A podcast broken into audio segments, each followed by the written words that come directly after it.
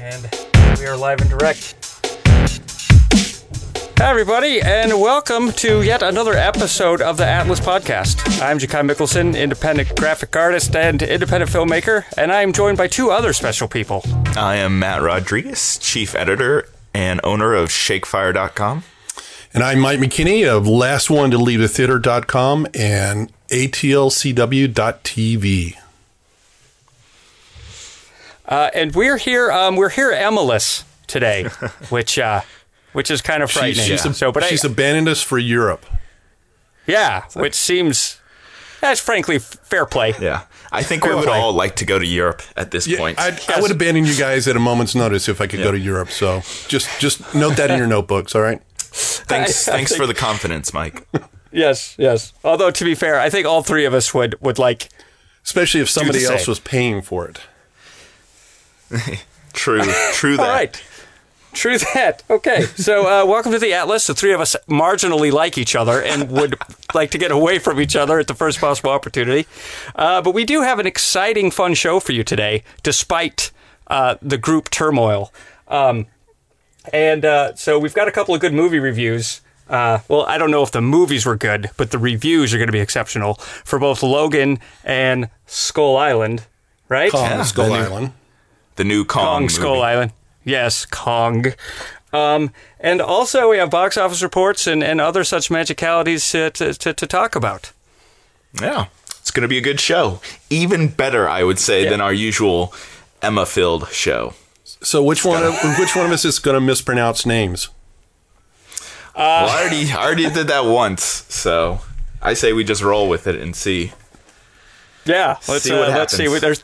There should be some sort of, we should come up with something to make the odds high, or not the odds high, but what am I trying to say? Like, if something goes wrong, you have to be accountable for it somehow, like bet or something, like the first person to punishment might be a little harsh, but it's like it's like a Nickelodeon, you got to get slimed or something. I thought you were gonna have us review like a Scandinavian film, and they have to pronounce all the Scandinavian names. That would be brutal. There you go. That'd be good. So let's see. You've got South by Southwest coming up, don't you, Mike? Do you want to talk about that a little bit? Yeah, I do. I fly out tomorrow night, which actually would be last night by the time you hear this. So I will be, while you hear this, I'm in Austin already enjoying South by Southwest goodness. I'm going to try to see between 3 and 4 films a day. And I'm attempting a couple of times to see 5 films because of a midnight film that I really want to see.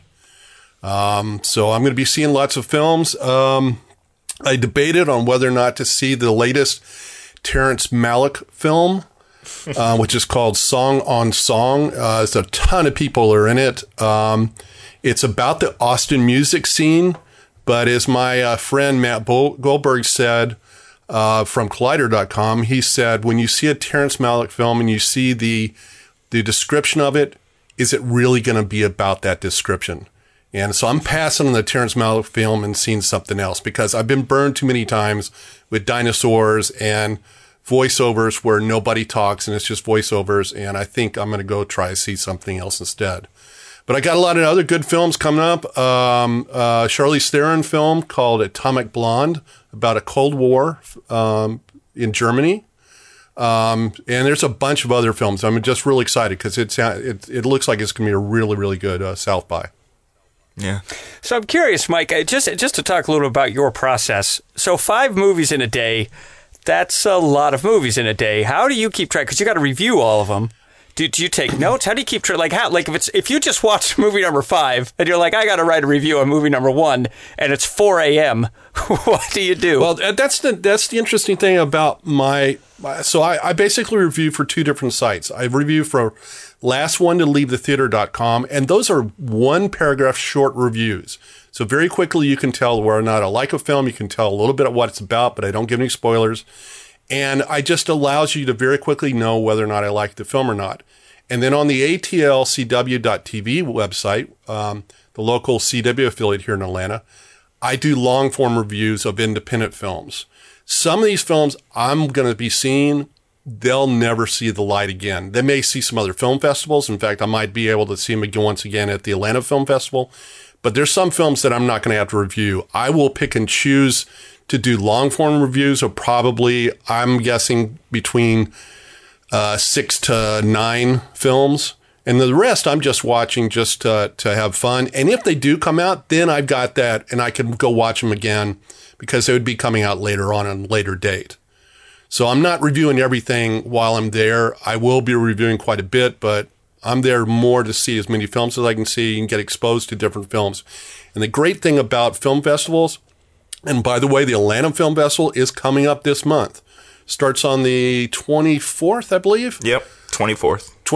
The great thing about film festivals is every year I find a film that I fall in love with that I didn't know anything about.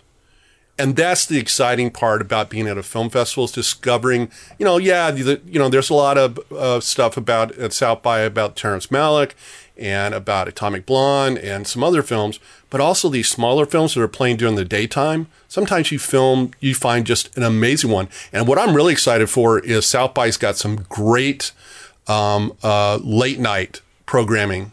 I saw a Japanese zombie film last year. That was just amazing, that never got released here in the United States and might be out on DVD, called I Am Not a Hero. But it was just wonderful, and I didn't know anything about it, and I went in and saw it, and I just fell in love with it. So that's my philosophy of going to film festivals. Well, another thing, too, about film festivals is just meeting a bunch of other film lovers and then the filmmakers themselves, because that is where you get that interaction with. Yeah, we Matt and I both have just had a great time meeting a ton of filmmakers and hearing their stories and how they got started and how long it took them to make the film, how they raised the money, and what their hopes and dreams are. And that's one of the fun things. And then just the fact is that everybody there is there because they love film. So I love standing in line just talking to people and find out where they're from and how many films they watched and which ones they thought were the best, because it's just a fun time. No, that's cool. Like a whole community coming together for similar reasons. Yep. So that's super cool. Still, five is a lot. It is. Five is a lot. It is. So I guess then, this is weird without Emma. There's not continuity. I feel the pressure. And now I have a whole new respect for whatever it is that she does. We're like a chicken with its head cut off. We're just running blindly. It's like, we are out of control here. But I guess with that, I can ease us over into box office reports. Should we go there next, or because we can make this a democracy. Speaking of heads being cut off. Yeah. Heyo. Logan was number one at the box office this weekend. Hey-o. It sure was. Yes. It was number one. It did, over the weekend, it did $88.4 million. And the thing is that Logan's budget was $97 million. And then we haven't even talked about international. This is the domestic gross. So it did amazingly well. It did better than most of the X-Men opens. Yeah. That had been out before it, and certainly better than the other Wolverine movies. Yeah, but I mean, I think it's going to be one of those films that's going to have some legs, because I think people are going to go see it for a second time, just because it was that good. And I was going to say that Deadpool still holds the record for being the biggest biggest released for an R-rated film. Right. Which was, I think it was like $135 million. Yeah, for opening weekend. And Deadpool was a little bit different in the fact that it had such a great campaign, and it was a funny campaign, and therefore a lot of people went to see it for different reasons. The word got out on Logan that this was going to be a rather sad film. Spoiler alert, but I think everybody knows that just from all the talk about the film. So this is a little different, but I still think it's still a really good movie, and people are going to go see it again. Oh, yeah.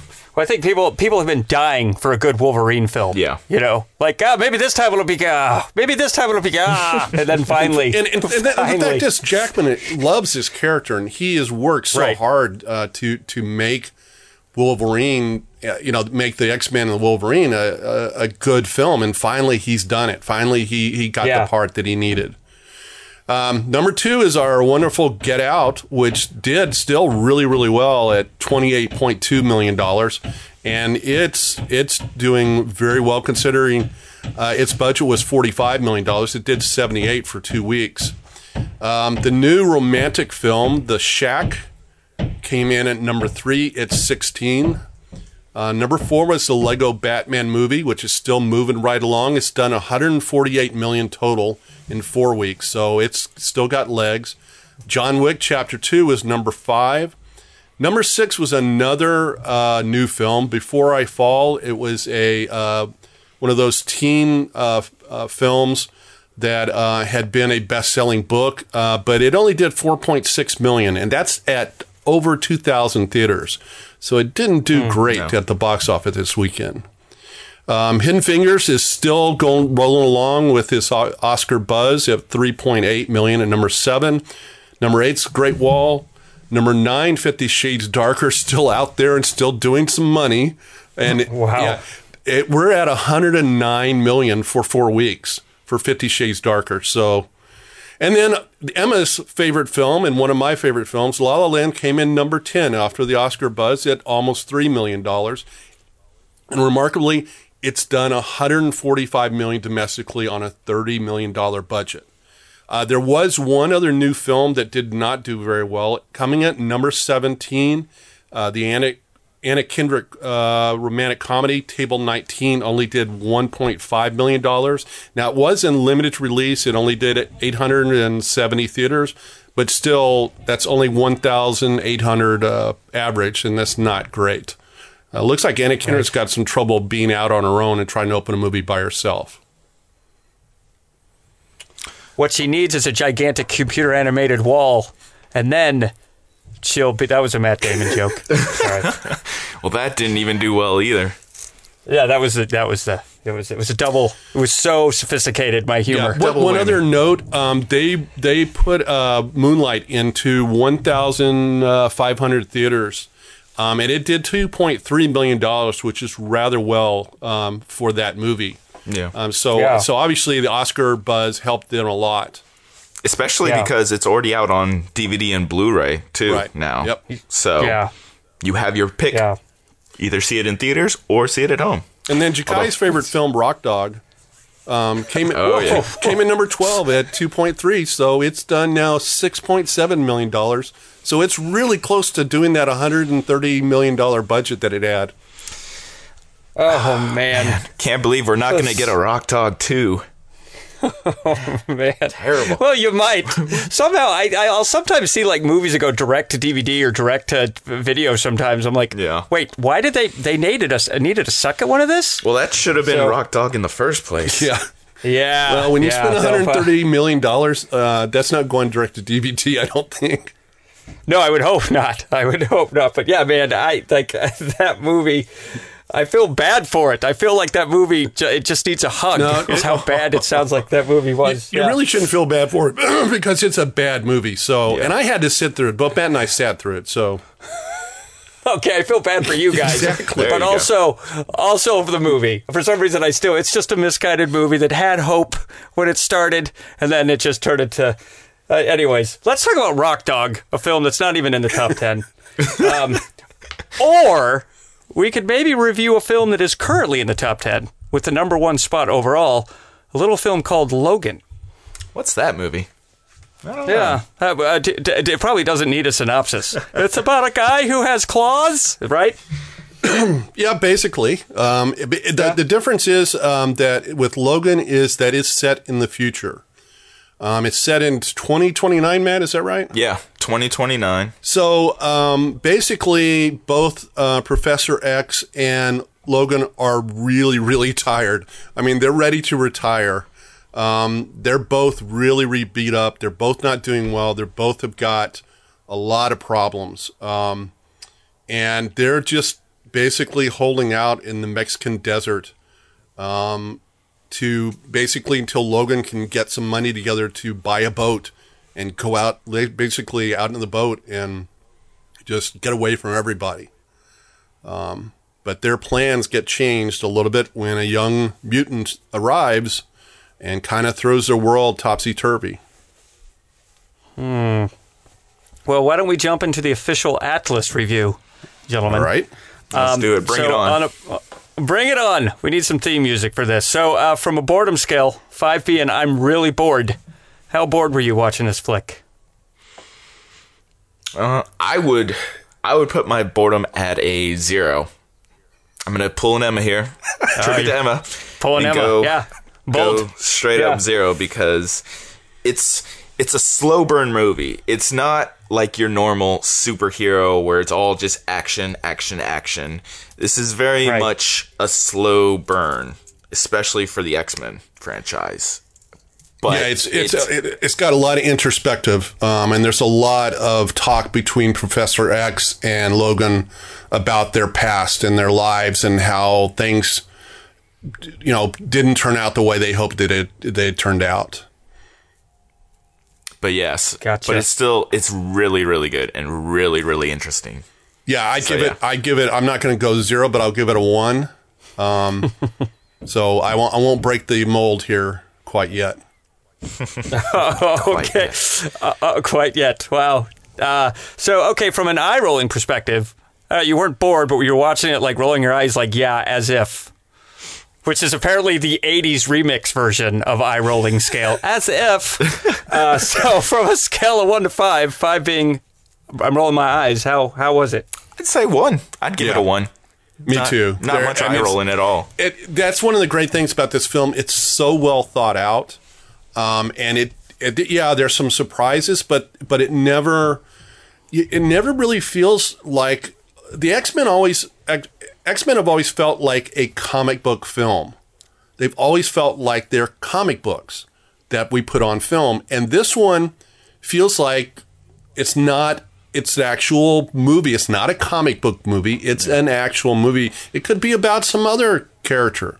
It could be about a guy that's just a bounty hunter or, you know, an old-time bounty hunter or something. Right. That's how John Wick 3. Yeah, so I'm just kidding. Yeah, well, true. Yeah. And it's funny too because they do manage to incorporate the X-Men comic into the film. Like the X-Men themselves have become something of legend, and so like this far into the future, they've actually made a real comic for them. And like if you've seen the trailers, like they kind of showcase a little bit, hinting like, oh, how Wolverine's looking at the comic and kind of making fun of it, saying, oh, that's not how it all went down, and stuff like that. But yeah, so but it has that dark and grittiness to it. Now this we will warn everybody, do not take the kids. I mean, I would even up to say you get into teenager range, you're okay because they're seeing it all anyway. But man, this is a gritty, dark, and extremely violent, bloody film. There are heads rolling off people, there's arms falling off. I mean, it's a really, really gritty, dark, violent film. And unfortunately the screening that I went to, which was I missed the critic screen, so I went actually and paid money to see it. And there were people that had kids, and I was like, this is not for them. They're either going to be frightened or they're going to be bored, and they're going to be traumatized because there's some really grisly stuff in this film. Yeah. Let the kids stay home and watch The Walking Dead. Everybody wins. There you go. All right. So really high scores for both in a good way. Yes. So how were the performances? I mean, the main guys are great guys. Yeah. They're brilliant. Yeah, I mean they're amazing. Both Hugh Jackman and Patrick Stewart are fantastic. I mean, they've both gone on record saying that okay, this is our last film as these characters, and they really kind of put everything they have into it, and you can really see in their performances that they do. Yeah, and it really helps that also the young mutant played by Dafne Keen is really good in it also. In fact, I want to see another movie with her playing this part like tomorrow, just because it would be so interesting. She does such a good job, and she plays off of both Stewart and Hugh Jackman really, really well. Yeah, And most of her performance is silent, so she's not talking a lot of it. And so, like, she does an amazing job at just presenting herself through her body motions and, you know, just, yeah. Nice. All right. Well, so it sounds like a strong cast. Sounds like a kind of an emotional piece. And maybe let me ask you this question. Did the violence feel more violent because you had stakes in the character, or was it just that violent? I mean, I think it is a little over the top and gratuitous, but it doesn't feel like it was unnecessary. Like, they just added it just because, okay, like, oh, we have this R rating, so let's see how far we can push it. You know, it all feels like it flowed with the film. So it never feels, you know what I'm saying? Yeah, definitely the stakes are very high in this film. And so, therefore, each battle sequence feels like it could be the last one. And therefore, you know, the characters are giving it all, but they're also, I mean, the characters are also very damaged characters. So what they could do, you know, say 30 years ago, they can't do that anymore. And right. And so the stakes are incredibly high at each battle sequence. Nice. Nice. This was not filmed in Georgia, so I don't think there's a Georgia recognition factor. Nope. So, I guess it's the moment of truth. It's the big full moment Atlas score for this fine film. Well, I think this is one of the best superhero films that's come out. And I think it's because it is so character driven. And it may be because we've gotten to know these two guys so well that I'm going to give an Atlas because and Jackman is really good in it. I don't think he'll get an Academy Award off of this performance, but it's really, really good performance, and it's a really good movie. And you know, on my movie scale, I'm Last One to Leave the Theater, I'd pay to see it again. Well, you paid to see it once. Yes, I did. Which says something. But then I'd pay to see it again, so that really tells you something. That also does. It also does. So, about you, Matt? Give it a full Atlas as well. You know, I loved it. Ooh. I thought it was great. I mean, it is one of the best superhero movies, but it's just a great movie itself. Like, even if you take away the whole superhero aspect of it, it is fantastic. Right.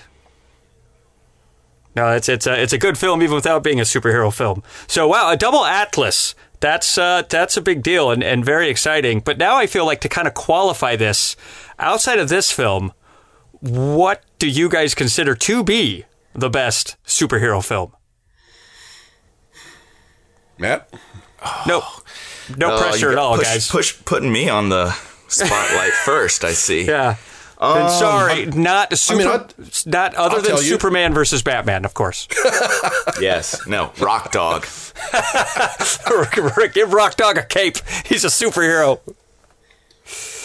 I think Avengers is mine. I mean, you know, you either talk Avengers or you talk, you know, Batman, and Michael Keaton Batman, or we go No, the Christopher Nolan. Got it. Batman. Okay. All right. But Avengers to me was such a joy to watch. And the fact that it had that Joss Whedon touch to it. And yeah. I'm a big Joss Whedon fan. So that's what I consider. What do you think, Matt? No, yeah. You saying Batman brings up The Dark Knight for me. Yeah, Dark Knight. Yeah. And that was definitely... I'm also going to say Blade. The original Blade. Whoa! Like, going a little old school here. I like it. Because that remains one of my favorite superhero movies. And this was before the whole superhero renaissance that we have now. Right. Like this, and I want to say, I'm not 100% sure on this, but I want to say that Blade was the first R-rated superhero film to come out. It might be. I'd buy that. So. I'd buy that. Not the first R-rated film like based on comic book. Yeah. But no, I think I you know. Well, listen, the fact that Mike went with it means you're in, bud. That's all I needed. Yeah. But yeah, so The Dark Knight and Blade, those are my two. All right. Okay. I still have a soft spot for X Men: First Class. I think I must put that in way too high of a threshold because I say that to other people and most people don't agree. But I freaking love that. I liked First Class. I thought First Class was a great reboot for the X Men franchise.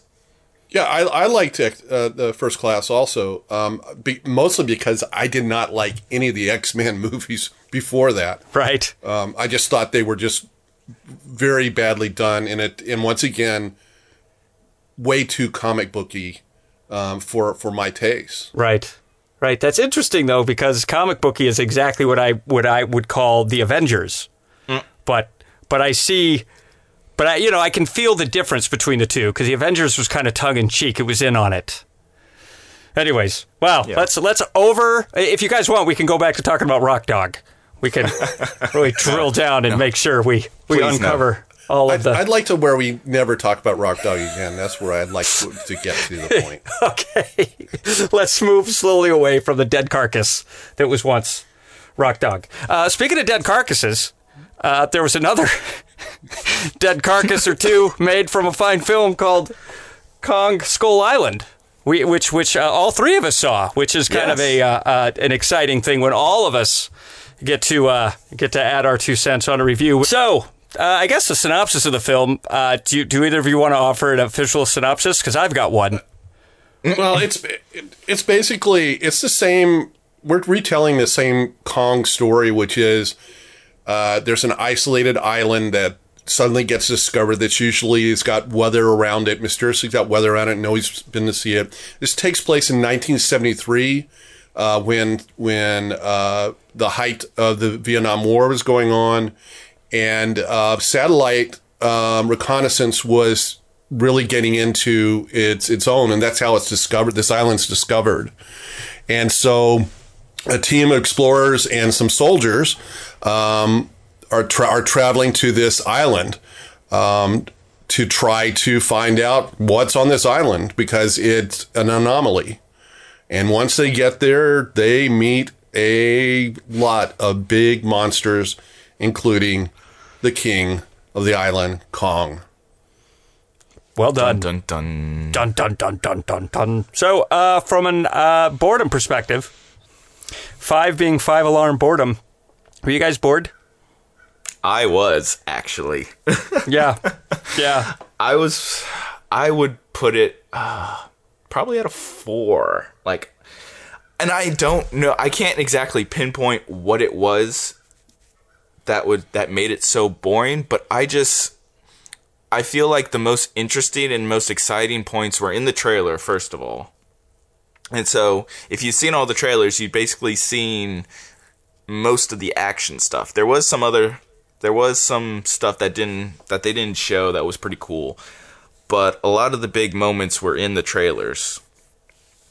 Yeah. And so, and I just didn't, they didn't do a good job of making you care about any of the characters. They felt like these cookie cutter characters that they could just get rid of at a moment's notice. And you're just like, okay. And then it moves on to the next beat. And the worst character of that is the Tony Kebbell character. He played Chapman. Yep. He plays this soldier who writes letters to his son. And the whole troop that he's with knows that he writes these letters, and it comes to a running joke about they finish off the letters for him with some type of joke. His character was totally there just for us to feel bad for the soldiers, and they put him out in this isolation at one point, and you're just like, guys, come on, you're manipulating me really, really bad with this. Oh, I completely agree. And I'd go 4. Like, it's tough not to go 5 in terms of full boredom, just because, like, it was so, like, all right, I know the formula. I know where we're going. Although, Matt, you and I talked about this on the way out, like, it didn't take forever to get to Kong. Kong showed the heck up, and it was on once I got it, which I was like, all right, that is not what I expected.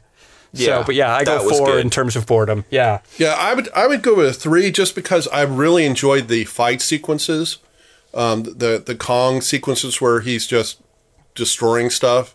Yeah, I especially the first scene is just there's so much going on in it, and the level of this is a movie where a lot of people die.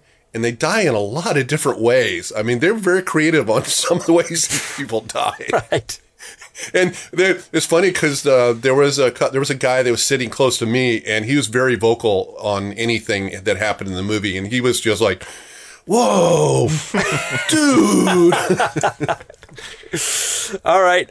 So what's your you said 3. So 2 4s and a 3. Yep. And then so from an eye-rolling perspective, for me, no question, full 5. Full 5 eye-rolling out of my head, are you kidding me, eye rolls, is what was happening on my end. I don't know how you guys felt. Yeah, I'd give it another 4 as well. Especially, there's this one scene, you guys probably know what I'm talking about, with, what's his name? Magneto. No, not Magneto. God, I always get them. Tom Hiddleston? Tom Hiddleston. I always get him and Fassbender mixed up.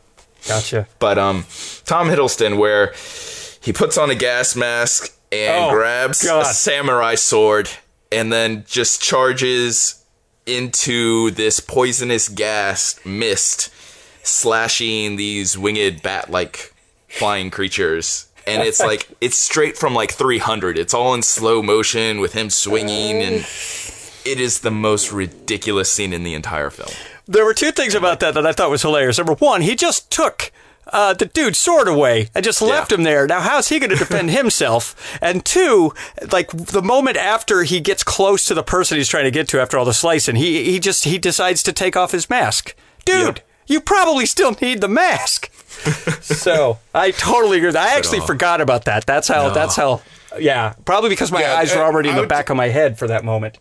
Yeah, I'd give it a 4. And even in the ending, Brie Larson is asked to do, her character is asked to do a lot of stuff. And I realized that she's a photographer that's been out in the jungle, and she knows her way around the jungle. But there are a couple of times I'm going, wait, you're sending her instead of one of the soldiers to do this mission? Oh, I know. Well, at one point, one thing after another, dude. Like, one thing after another. When Tom Hiddleston, they're like, we're going to go save Kong. The boat's that way. And then they find the boat. I don't know. Yeah. Good luck. And, I mean, I think the film is trying to go for that, like, campy B-movie style of, like, the classic King Kong kind of stuff like that. Because, like, it does a lot of those, like, quick zoom-in close-ups of people being shocked when they see Kong and stuff like that. So, but... yeah. I don't know. It didn't work for me. No, it didn't work for me either. And in terms of, I guess, you kind of fade into the next step, which is like, what are the performances? And actually, that were good. Top to bottom, there wasn't one that I thought was great. I thought there was a couple good beats between the 2 soldiers talking smack to each other about having a bed at home or whatever. I thought there was... yep. That there was some okay stuff there, but nope. Even John Goodman, who I typically love, was like, eh. Samuel Jackson. I think a lot of people are going to focus on John C. Reilly because he's kind of the comic relief. Yeah. But that's such an easy role to play. Yeah. I mean, I love Brie Larson. Short Term 12 is one of my favorite films of all time. I just think she's amazing. Yeah. She obviously did this for the money. And the only reason I'd go see this movie was because of Brie Larson. And she looks great in it. Yeah. But we had a lot of close-ups of her. I mean, there were a lot of close-ups of her. Yeah. Which I at one point I was like, should I start counting how many close-ups there are, Brie? But I mean, it's just, it's a fun film just because it's what I call a popcorn movie, which is just leave your brain at home. And just have fun with the action sequences, and don't worry about how you get to those action sequences because it's just going to be stupid. And my gosh, that's what the Godzilla and the King Kong movies were anyway. I mean, if you think about it, that's one of the things I always think about when he's on an island. It's not that big of an island. he's going to run out of food at some point, and he's destroying everything that he touches.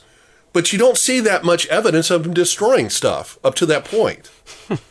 You know, so it does. You know, you can't use a lot of logic in these films. Yeah, no, I think that's fair, but I do think there's still opportunity to have, like, I don't know, if it's going to go that direction, like, be campy and at least have fun with all the characters. I like the fact, just, and you guys already mentioned the fact that, like, that dude's writing letters because it's trying to pull at the heartstrings. They have that really forced moment between Brie Larson and King Kong for them to have this weird connection, like, where King Kong just shows up. Here's my face on a cliff edge. You want to touch it? All right, I'm going to go. You want to touch it? This is ridiculous. And then the other thing that really bummed me out is I never quite bought into Samuel Jackson's, his whole reason for needing to take down the monster. Like, I never quite bought into that, which kind of broke the whole movie for me. Mm. So, anyways, yay. Yeah. So I guess no Georgia recognition factor, but did make me want to go to Hawaii. I admit it. And we do need to mention one thing, is that you do want to stay through all the credits. There is a bonus scene at the end of the film. All the way through all the credits, there is a bonus scene that's going to set up some things down the line. And to be fair, those things down the line, it's like, all right, I'm in. I would open up my wallet to see that stuff, you know. Hopefully. But then at least it's like, all right, we know what we're doing now. We're not trying to make a movie with heart. So I guess overall, what are we atlasing this thing? I'd probably give it an 80.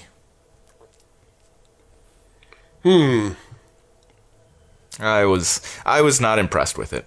Yeah, me and Matt, same page. I'd absolutely also give it an at. I'm going to give it an at. But yeah, I had a lot of fun in the action sequences. And there were a lot of them. Yeah. I really enjoyed the action sequences. I thought they were really well done. I mean, like you said, there's some stupid things in them, but it's still, they brought it off. I thought it was cool. But there was a few times, even in the action sequences, even like the big helicopter showdown in the front end, where I was like, why don't any of the helicopters fly away? Like, I didn't understand how he kept getting all of them. I don't know, but do not question Kong. No, it's true. It's true. And I like come for you. And I like the scene where he ate an octopus device machine creature. That was fun. That was cool. Don't give too much away. Sorry. Spoiler alert, King Kong has a meal. All right. So it's a triple at. So we're all on the same page there. So gosh, Skull Island. But to be fair, Mike, what it looks to be setting up does geek me out a little bit. Could be cool. Yeah, and if you're, you know, I think if you're a fan of the Japanese Godzilla movies, we'll see what happens down the line. You know what I mean? They've already confirmed, like, this is part of the whole MonsterVerse that they're trying to do. So there's Godzilla. Now there's Kong, Skull Island. Then they're going to be doing Godzilla 2, and then, which is going to be filming in Atlanta.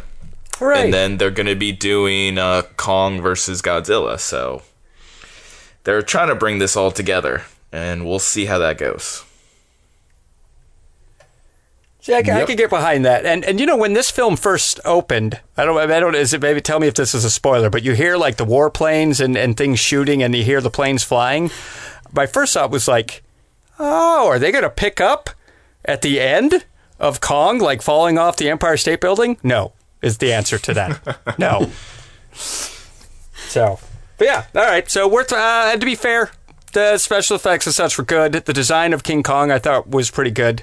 But there's a few times I was like, oh, you know, the Pete Jackson version had a cooler beat in this spot than this one did.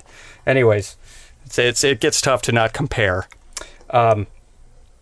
So that's the end of our exciting film reviews. Are there any other films or any other things you guys want to talk about on that front?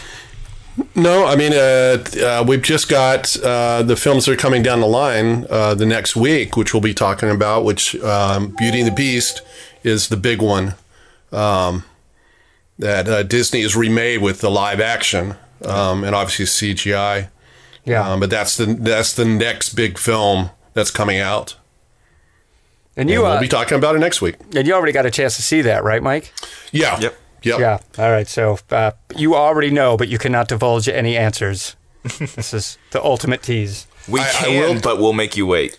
Well, I will tell you more. I could give you one little thing is that there have always been a couple of plot holes in the animated Beauty and the Beast that have bothered people, and they fix some of those plot holes. Oh, that are there. They do a very nice job of fixing the plot holes. And there are, I think, 4 or 5 new songs in this new version.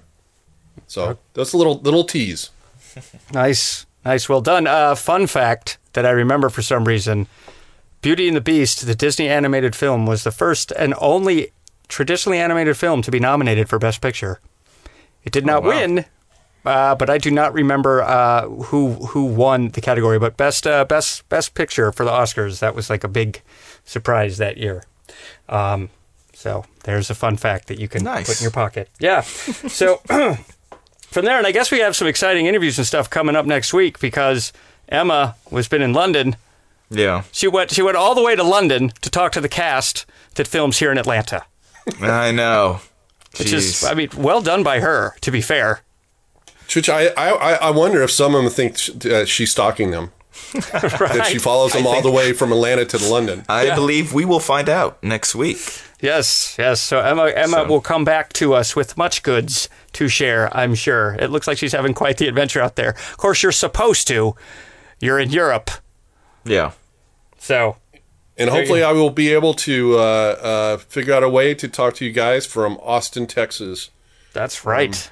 From South by Southwest, where you already currently are right now, for those listeners who are currently listening. That's right. Yep. It is a mind bender. I've already had several breakfast tacos. Nice. How's the weather down there, Mike? Well, weather's hot. The weather is hot. Brilliant. All right, guys. Love is there anything else you want to touch on before we wrap up the show? Sounds good. Yeah. We should probably Project Cosplay. We always have to talk about Project Cosplay because it's the fourth Thursday of every month. I should know this. I don't know. It is next week. It's next Thursday. Okay. I'm in Austin and I'm missing it. Third Thursday. Which is, I think it's it's March 16th. Yep. Yes. This month. March 16th. And the theme is Power Rangers. That's right. So I believe that comes out on the 24th. I believe. Of March? I think so, yeah. I think that's after Beauty and the Beast, the next weekend, it's Power Rangers. So Project Cosplay, a step ahead of the film it honors, which is exciting. So yeah, third Thursday, Project Cosplay is always fun. It's a shit show, but it's, what is the official thing is like, it's a shit show, but it's a super fun shit show.